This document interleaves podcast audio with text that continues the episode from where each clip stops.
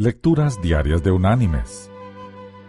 La lectura de este día es tomada del Evangelio de Lucas. Allí en el capítulo 9 vamos a leer desde el versículo 46 hasta el versículo 48, que dice,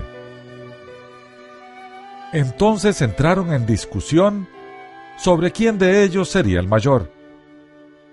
Jesús, percibiendo los pensamientos de sus corazones, tomó a un niño, lo puso junto a sí y les dijo, Cualquiera que reciba este niño en mi nombre, a mí me recibe, y cualquiera que me recibe a mí, recibe al que me envió.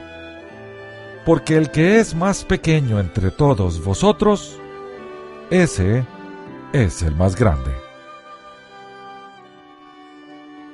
Y la reflexión de este día se llama El flautista insolente.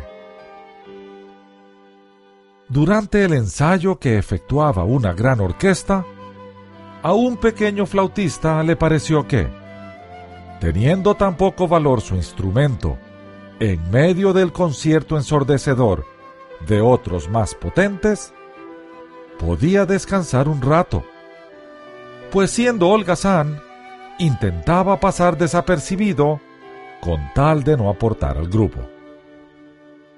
Por lo tanto, dejó de soplar. El fino oído del director notó la falta y reprendió al joven artista por su negligencia. Su poco notable pero agudo sonido era necesario para la armonía general.